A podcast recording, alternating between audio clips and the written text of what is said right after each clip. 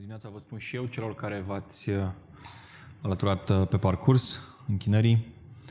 Uh, începem mesajul din dimineața aceasta cu un scurt sondaj de opinie. O să vă pun o întrebare și haideți să încercăm să, să strângem niște răspunsuri. Facem un fel de vox populi.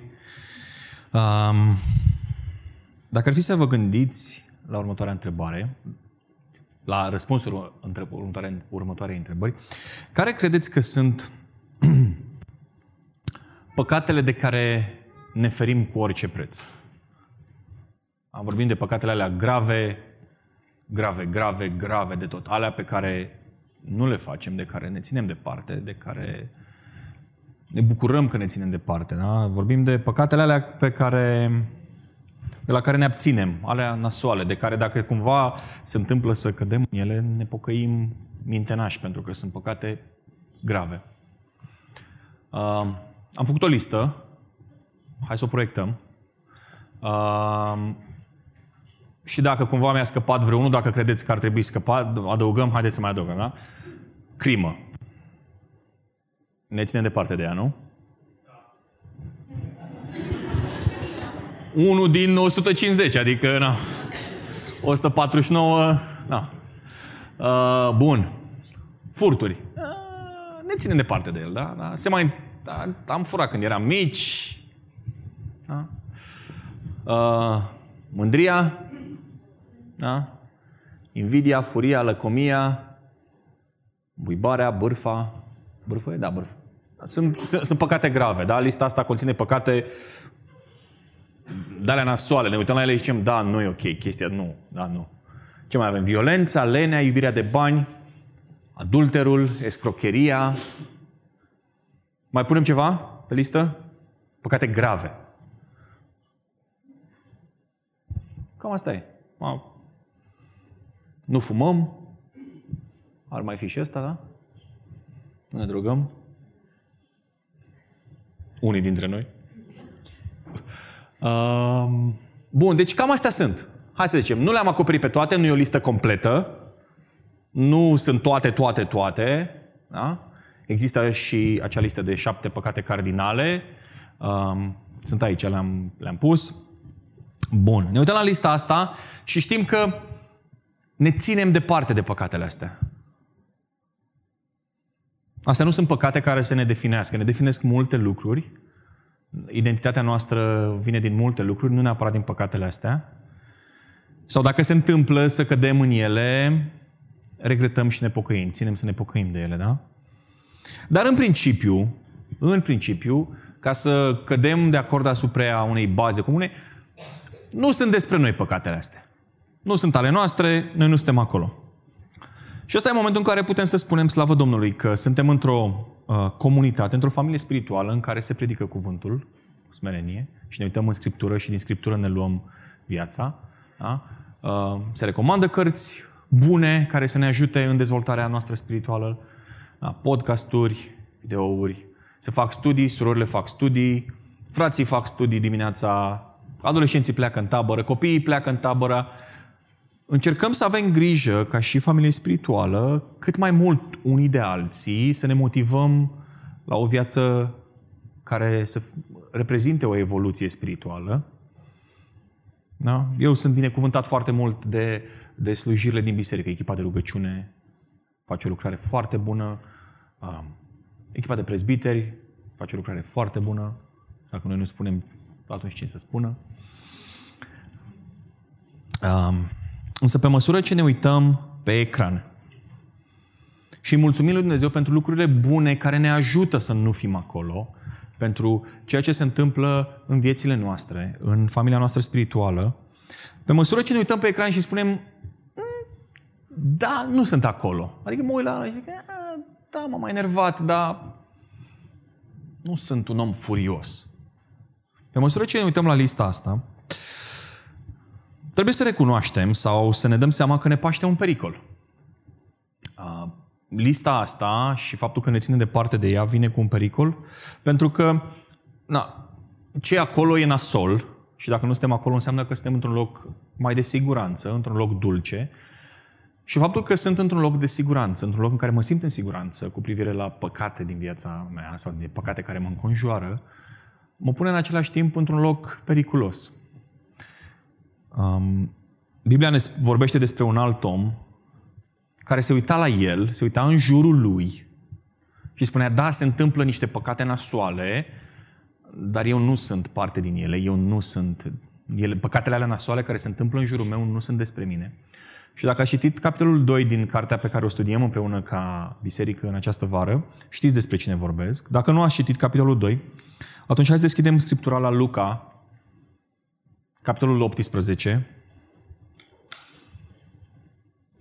și vom citi împreună două versete, versetele 11 și 12. Da? Deschideți scripturile, deschideți telefoanele, Luca 18, de la 11, 11 și 12, unde avem o mică narațiune. Fariseul stătea în picioare și se ruga în sine însuși astfel și spunea, Dumnezeule, îți mulțumesc pentru că eu nu sunt precum ceilalți oameni.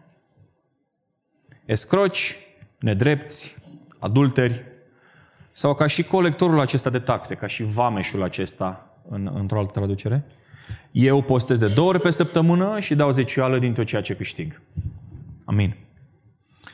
Poate surprinzător, poate nu neapărat surprinzător, dar în dimineața asta, după uh, acest sondaj de opinie, pare că lucrurile sunt destul de familiale.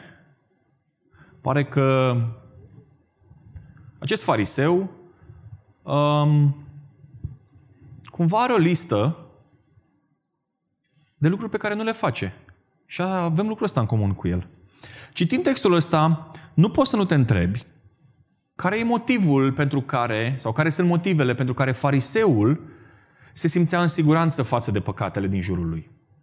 Și iei întrebarea asta și o aduci în 2023 și spui care sunt motivele care mă fac pe mine să mă simt în siguranță față de păcatele din jurul meu. De ce era atât de relaxat fariseul? Și de ce suntem atât de relaxați noi uneori cu privire la păcatele din jurul nostru? Sau de ce deschidem Scriptura și înțelegem că locul sigur în care credem că suntem atunci când ne gândim la aceste păcate, nu mai e atât de sigur. Două motive ne arată acest text, aceste două versete. Două motive pentru care fariseul, deși avea o rugăciune foarte interesantă și era într-un loc sigur, era într-un loc foarte periculos. În primul rând, primul motiv pentru care fariseul se afla într-un loc periculos era că refuza să recunoască cu smerenie propria sa păcătoșenie. Și lucrul ăsta mi se aplică și mie, vi se aplică și vouă. Atunci când refuzăm să recunoaștem cu smerenie propria noastră stare de păcat, atunci suntem într-un loc foarte periculos. Hai să recitim textul și să înțelegem nuanța rugăciunii fariseului, care spune așa, Doamne, mulțumesc că nu sunt ca ceilalți oameni, care ei toți sunt excroci, ei sunt nedrepți, ei sunt adulteri, sau ca și vameșul acesta de taxe, care în cultura respectivă, mai nasol decât escroc, nedrept și adulter era să fii vameș. Eu postez de două ori pe săptămână și dau zecioală din tot ceea ce câștig. Fariseul se uita în viața lui și recunoștea că are o listă de păcate pe care o evita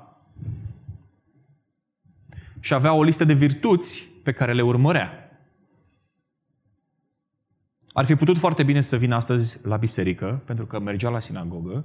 Ar fi putut să se așeze aici, pe scaun, cu noi, să se uite la lista aia de păcate și să zică mm, da, eu nu fac astea.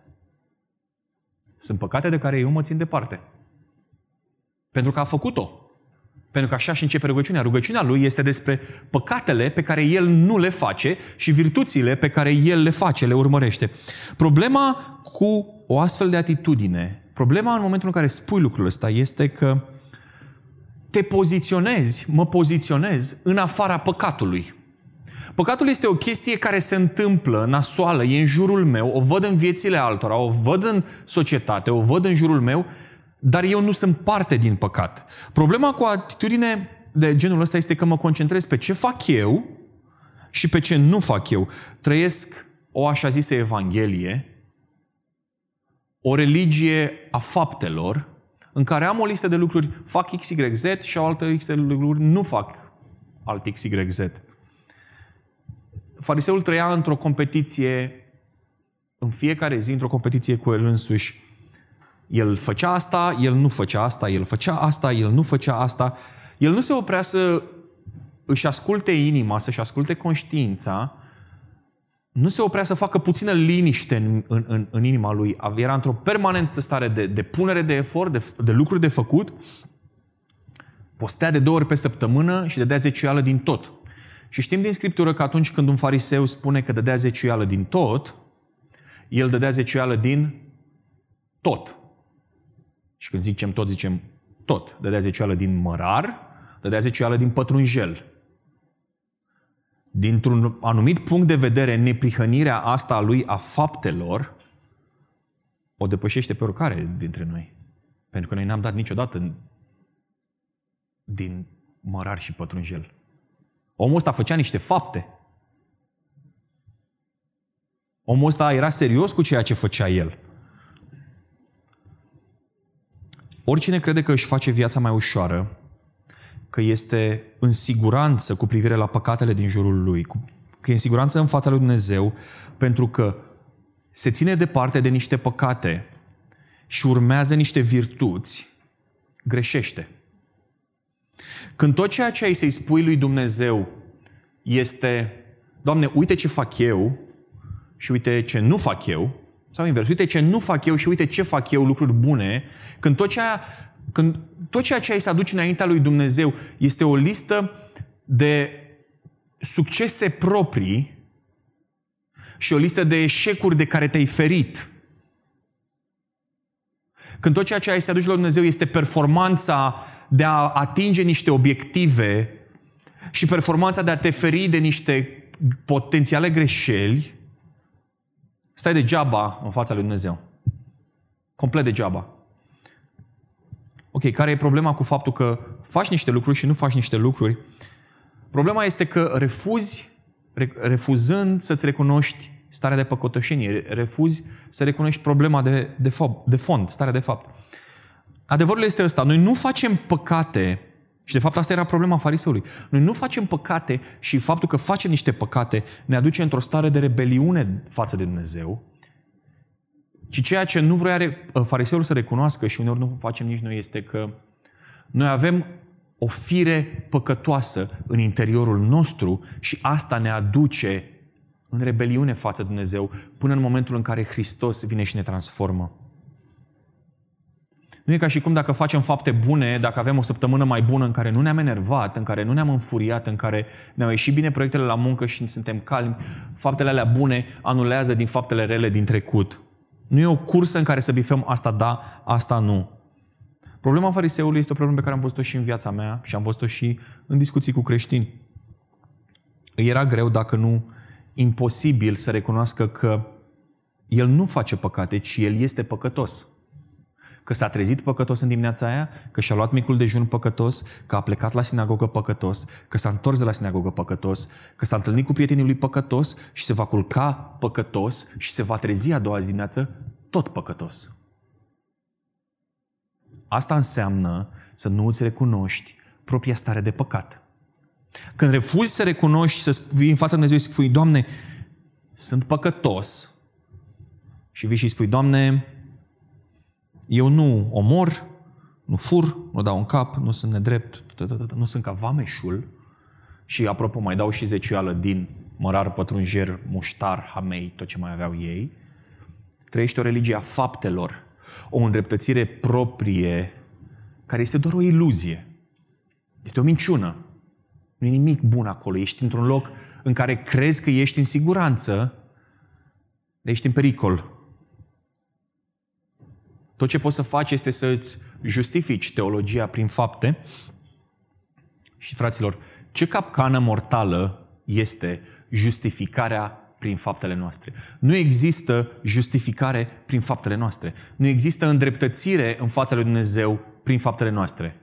De ce? Pentru că Pavel, iată ce ne scrie în Roman 3, spune așa, că toți vameșii au păcătuit și sunt lipsiți de slava lui Dumnezeu. Și fariseul e, Ok, sunt ok cu textul ăsta. Și fariseul e ok cu textul ăsta. Nu? Nu, Biblia spune, toți au păcătuit și sunt lipsiți de slava lui Dumnezeu. Toți bărbații, toate femeile, toți copiii, toți bătrânii, toți fariseii, toți. Toți. Biblia ne spune că noi toți suntem păcătoși, avem o natură păcătoasă cu care ne-am născut și pe care o vom avea când vom muri. Efeseni 2 spune astfel, voi erați morți în nelegiuirile și în păcatele noastre, voastre. În ele trăiați, după mersul lumii acesteia, după conducătorul care are autoritatea asupra văzduhului, a Duhului care lucrează în fiii neascultării. Și, o, și fariseul ar putea să zică, da, dar textele astea sunt scrise după ce am trecut, după ce am trecut eu prin viață, n-aveam de unde să știu că problema mea este una a inimii. Mm, greșit. Ieremia 17 cu 9, un text din Vechiul Testament pe care fariseul îl știa foarte bine. Inima este mai înșelătoare decât toate lucrurile și este fără vindecare. Cine poate să o cunoască? Fraților, surorilor, versetele astea vorbesc despre natura căzută a inimilor noastre. Și adevărul este ăsta. Suntem o comunitate de oameni care s-au născut cu o fire păcătoasă, care avem nevoie de transformarea lui Dumnezeu. Venim duminica dimineața aici cu natura noastră păcătoasă. Nu o purtăm în buzunare, nu o purtăm în genți, o purtăm sub cămăși în inimile noastre. Și cele mai mari probleme ale noastre apar atunci când refuzăm să recunoaștem că avem un fond complet toxic și ne concentrăm ca și fariseul să arătăm că avem forme bune, că facem lucruri bune. Nu facem mai la altă, doar o facem pasta. Ceea ce avem noi nevoie este să ne recunoaștem cu smerenie. Ceea ce am eu nevoie este să mă recunosc cu smerenie că sunt un om păcătos. Al doilea motiv, după ce că, recun- că refuză să recunoască cu smerenie propria stare de păcat, refuză să accepte cu recunoștință harul lui Dumnezeu.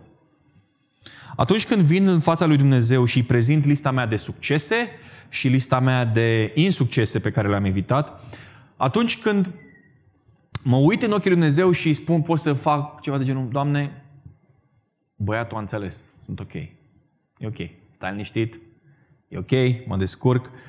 Tot ceea ce fac este să mă poziționez în afara harului lui Dumnezeu. Să-i spun lui Dumnezeu că nu am nevoie de harul lui. Practic, mesajul pe care îl transmit este, e ok, eu sunt sănătos, mă descurc, am înțeles cum e treaba cu viața spirituală, am înțeles cum e treaba cu păcatele, n-am nevoie de har. E ca și cum ai spune, e ok, n-am nevoie de medic, în timp ce trupul tău îți transmite mesaje că pare că ar fi bine să mergi să-ți faci măcar niște analize. Iisus Hristos a venit pentru ca oile să aibă viață și asta înseamnă că oile nu aveau viață înainte. Și Iisus Hristos a venit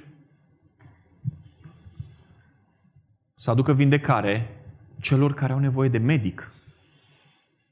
Atunci când refuz să-mi recunosc starea de păcat, refuz să recunosc că am nevoie de medic spiritual pentru mine. E ca și cum mi spune, Doamne, sunt sănătos. Iisuse, n-am nevoie de tine pentru că eu sunt sănătos.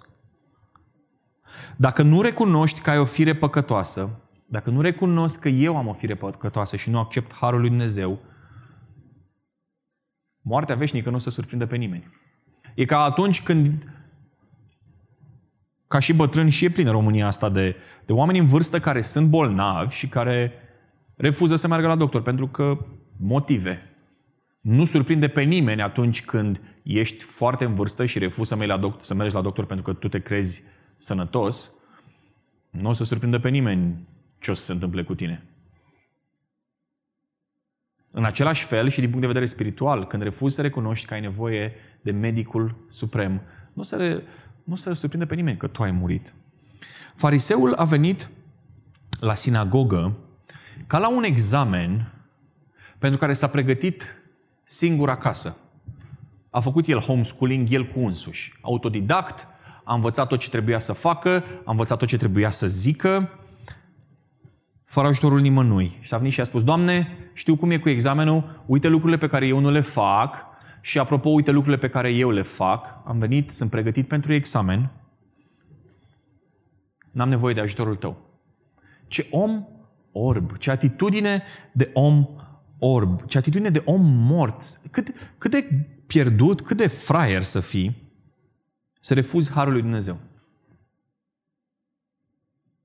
Să te consideri singur neprihănit și să devii exemplu clasic de mândrie și de automulțumire religioasă.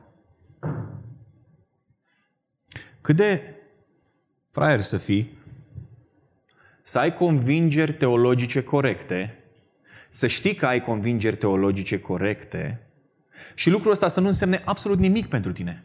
Lucrul ăsta să nu rodească în viața ta.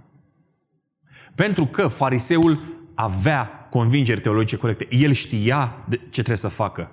Vorbim aici de un învățat al legii, un învățat al Scripturii. Până în momentul ăla, Scriptura reprezenta Vechiul Testament, Tora, scrierile, cele cinci uh, cărți ale lui Moise și apoi scrierile uh, adiacente. El știa despre ce e vorba acolo. Avea lecțiile făcute, citite, citise Ieremia.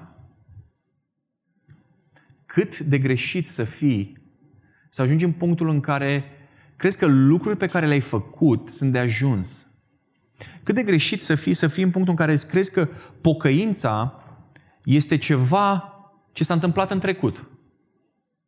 Un moment, o zi, o oră. Pentru mine a fost 14 mai 2000, eram la Biserica Baptistă din Titulescu, într-o miercuri seara sau joi seara, predica fratele Țon, predica despre iad, a intrat frica în mine și m-am dus în față. Și m-am predat. Și gata, m-am pocăit. Și să zici, să zic, da, asta e, m-am pocăit. Sunt pocăit pentru că 14 mai 2000. Și s-a întâmplat să, să pui pocăința, să pui nevoia de Harul lui Dumnezeu într-o cutie pe care să o închizi și să zici, asta este, și să nu o ceri în fiecare zi, să nu recunoști că ai nevoie de pocăință în fiecare zi. Romani 3 cu 24 cei care sunt socotiți neprihăniți, spune Romani, sunt socotiți neprihăniți, fără plată, prin harul său, prin răscumpărarea care este în Hristos Isus. Ne uităm la societatea din jur, vedem cât de, e de decăzută, vedem cât de repede decade. Ne uităm la noi și ne simțim destul de bine cu privire la noi, pentru că nu suntem ca ei. Destul de mulțumiți, pentru că nu facem lucruri care se întâmplă în exteriorul nostru ne simțim destul de sănătoși spiritual. Pentru că decadența ne înconjoară, dar nu e despre noi. Și asta pentru că definim păcatul după formele sale cele mai evidente, după lista aia de la început. Pentru că, în mare parte, am concluzionat că cam alea sunt păcatele. Poate nu sunt toate, dar pe la 90% cam alea sunt. Pentru că ne uităm la ce ne ia ochii și ignorăm formele fine ale păcatului. Păcatele care scapă prin crăpături, păcatele pe care, despre care ne e ușor să le justificăm, despre care ne simțim că nu sunt, nu sunt chiar, nu e chiar așa, pentru că a existat un context și trebuie să înțelegi că de fapt nu e. Uite, hai să-ți explic. Jeff Bridges le numește păcate rafinate. A, un pic rafinate, un pic poleite așa cu șmirgherul care mm, E o bucată de fier, dar e frumoasă, că uite. Da? Și spune așa Jeff Bridges. Problema noastră cu aceste așa numite păcate rafinate ține în parte de faptul că am ajuns să fim prea puțin stânjeniți de întreaga idee a păcatului. Nu mai e chiar atât de urât. Pentru că păcătuim atât de frecvent, învățăm să coexistăm cu păcatul atâta vreme cât nu scapă prea mult de sub control sau nu devine prea scandalos.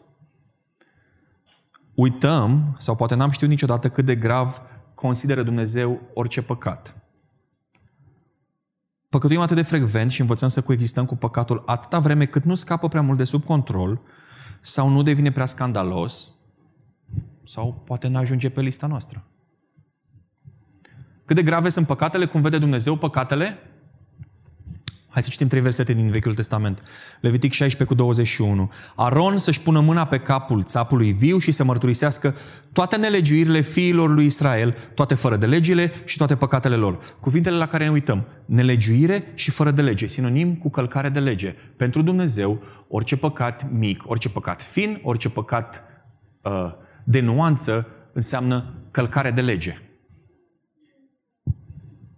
2 Samuel 12 cu 9. De ce ai disprețuit cuvântul lui Dumnezeu și ai făcut ceea ce el consideră că este rău? Cuvântul la care ne uităm, dispreț.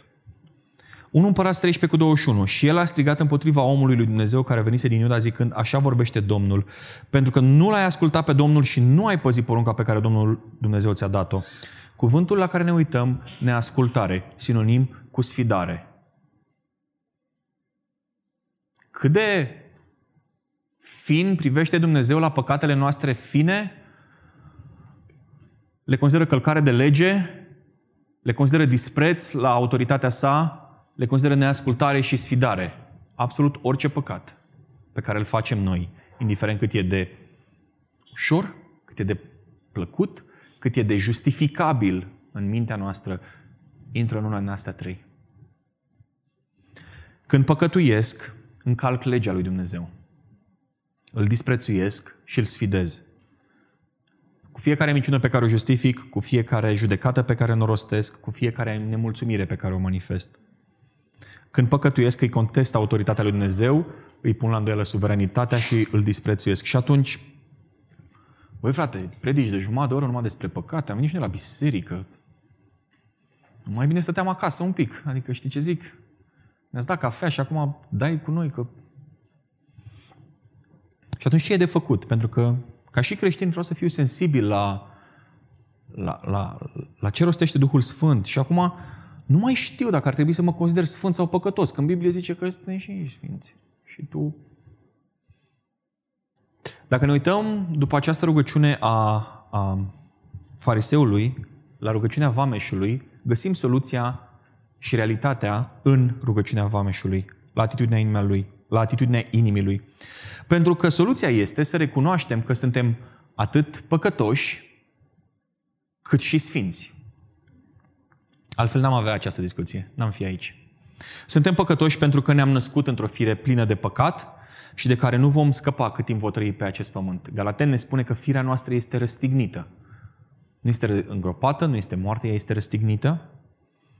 Însă suntem sfinți pentru că suntem făpturi noi în Isus Hristos. În ființele noastre a avut loc o schimbare reală, o schimbare care nu mai poate fi reversată, fundamentală. Duhul Sfânt a venit și locuiește în inimile noastre și am fost eliberați de domnia păcatului. Cu toate astea, cu toate că am fost eliberați de domnia păcatului, continuăm să păcătuim în fiecare zi. Iisus Hristos a venit să împlinească legea pentru ca păcatele mele să nu mai fie considerate călcare de lege. Așa că realitatea este următoarea, fraților și surorilor. În firea mea sunt păcătos și voi fi păcătos. Însă în Hristos sunt justificat și sunt făcut sfânt înaintea lui Dumnezeu. Ascultați ce spune Apostolul Pavel în Romani 7, de la, 21, 7, de la versetul 21 până la Romani 4. Am tot uh, citit uh, sau făcut referire la versetele astea la grupul mic sunt versetele mele preferate din, din Scriptură. Ele surprind perfect, absolut perfect, tensiunea vieții pe pământ, realitatea în care trăim. Roman 7 de la 21, Pavel scrie astfel, Găsesc deci următoarea lege. Când vreau să fac binele, răul este lipit de mine. Fiindcă în omul lăuntric mă bucur de legea lui Dumnezeu. De ce mă bucur de legea lui Dumnezeu? Pentru că Hristos mi-a schimbat viața. Dacă Hristos mi-a schimbat viața, mă bucur de legea lui Dumnezeu. Și apoi continuă, dar în părțile trupului meu, în trupul meu, văd o altă lege. Hopa, sunt două legi care trăiesc în același om. Care se luptă împotriva legii minții mele, făcându-mă prizonier al păcatului care se află în părțile trupului meu. Și asta pentru că m-am născut într-o fire păcătoasă. Asta pentru că păcatul nu este o chestie care se întâmplă în jurul meu, nu e o chestie în care intru și ies, nu e o chestie despre care spun eu nu fac asta, nu fac asta, nu fac asta, ci păcatul este în identitatea mea de om. O, nenorocitul de mine, cine mă va elibera de acest trup supus morții? Și n-ai cum să nu recunoști tensiunea asta. Dacă, dacă refuzi să recunoști tensiunea asta, efectiv te sufoci. Mulțumiri fi aduse lui Dumnezeu prin Hristos. Astfel, eu însumi slujesc cu mintea mea legii lui Dumnezeu, dar cu firea mea pământească slujesc legii păcatului. Așadar, acum nu mai este nicio condamnare pentru cei ce sunt în Hristos Isus. Nu mai este nicio condamnare pentru cei care sunt în Isus Hristos. Ce cuvinte minunate. Dacă cuvintele astea nu ne dau o gură de aer, dacă nu simțim să facem nu mai e nicio condamnare pentru cei care sunt în Isus Hristos.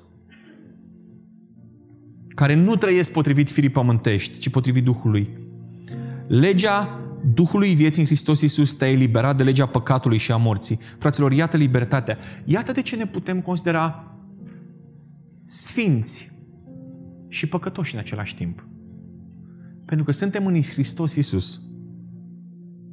Căci Dumnezeu a realizat ceea ce era imposibil pentru lege. Legea era neputincioasă din cauza firii pământești. Și ce a realizat Dumnezeu? L-a trimis, l-a trimis pe însuși Fiul Său în asemănarea firii păcătoase, nu în fire păcătoasă, l-a trimis în trup și din cauza păcatului, el, fiul, a condamnat păcatul în firea pământească, astfel încât cerința dreaptă a legii să fie împlinită în noi, care trăim nu potrivit firii pământești, ci potrivit Duhului. Adevărul este că identitatea e esențială. Dacă mi-au identitatea din Hristos,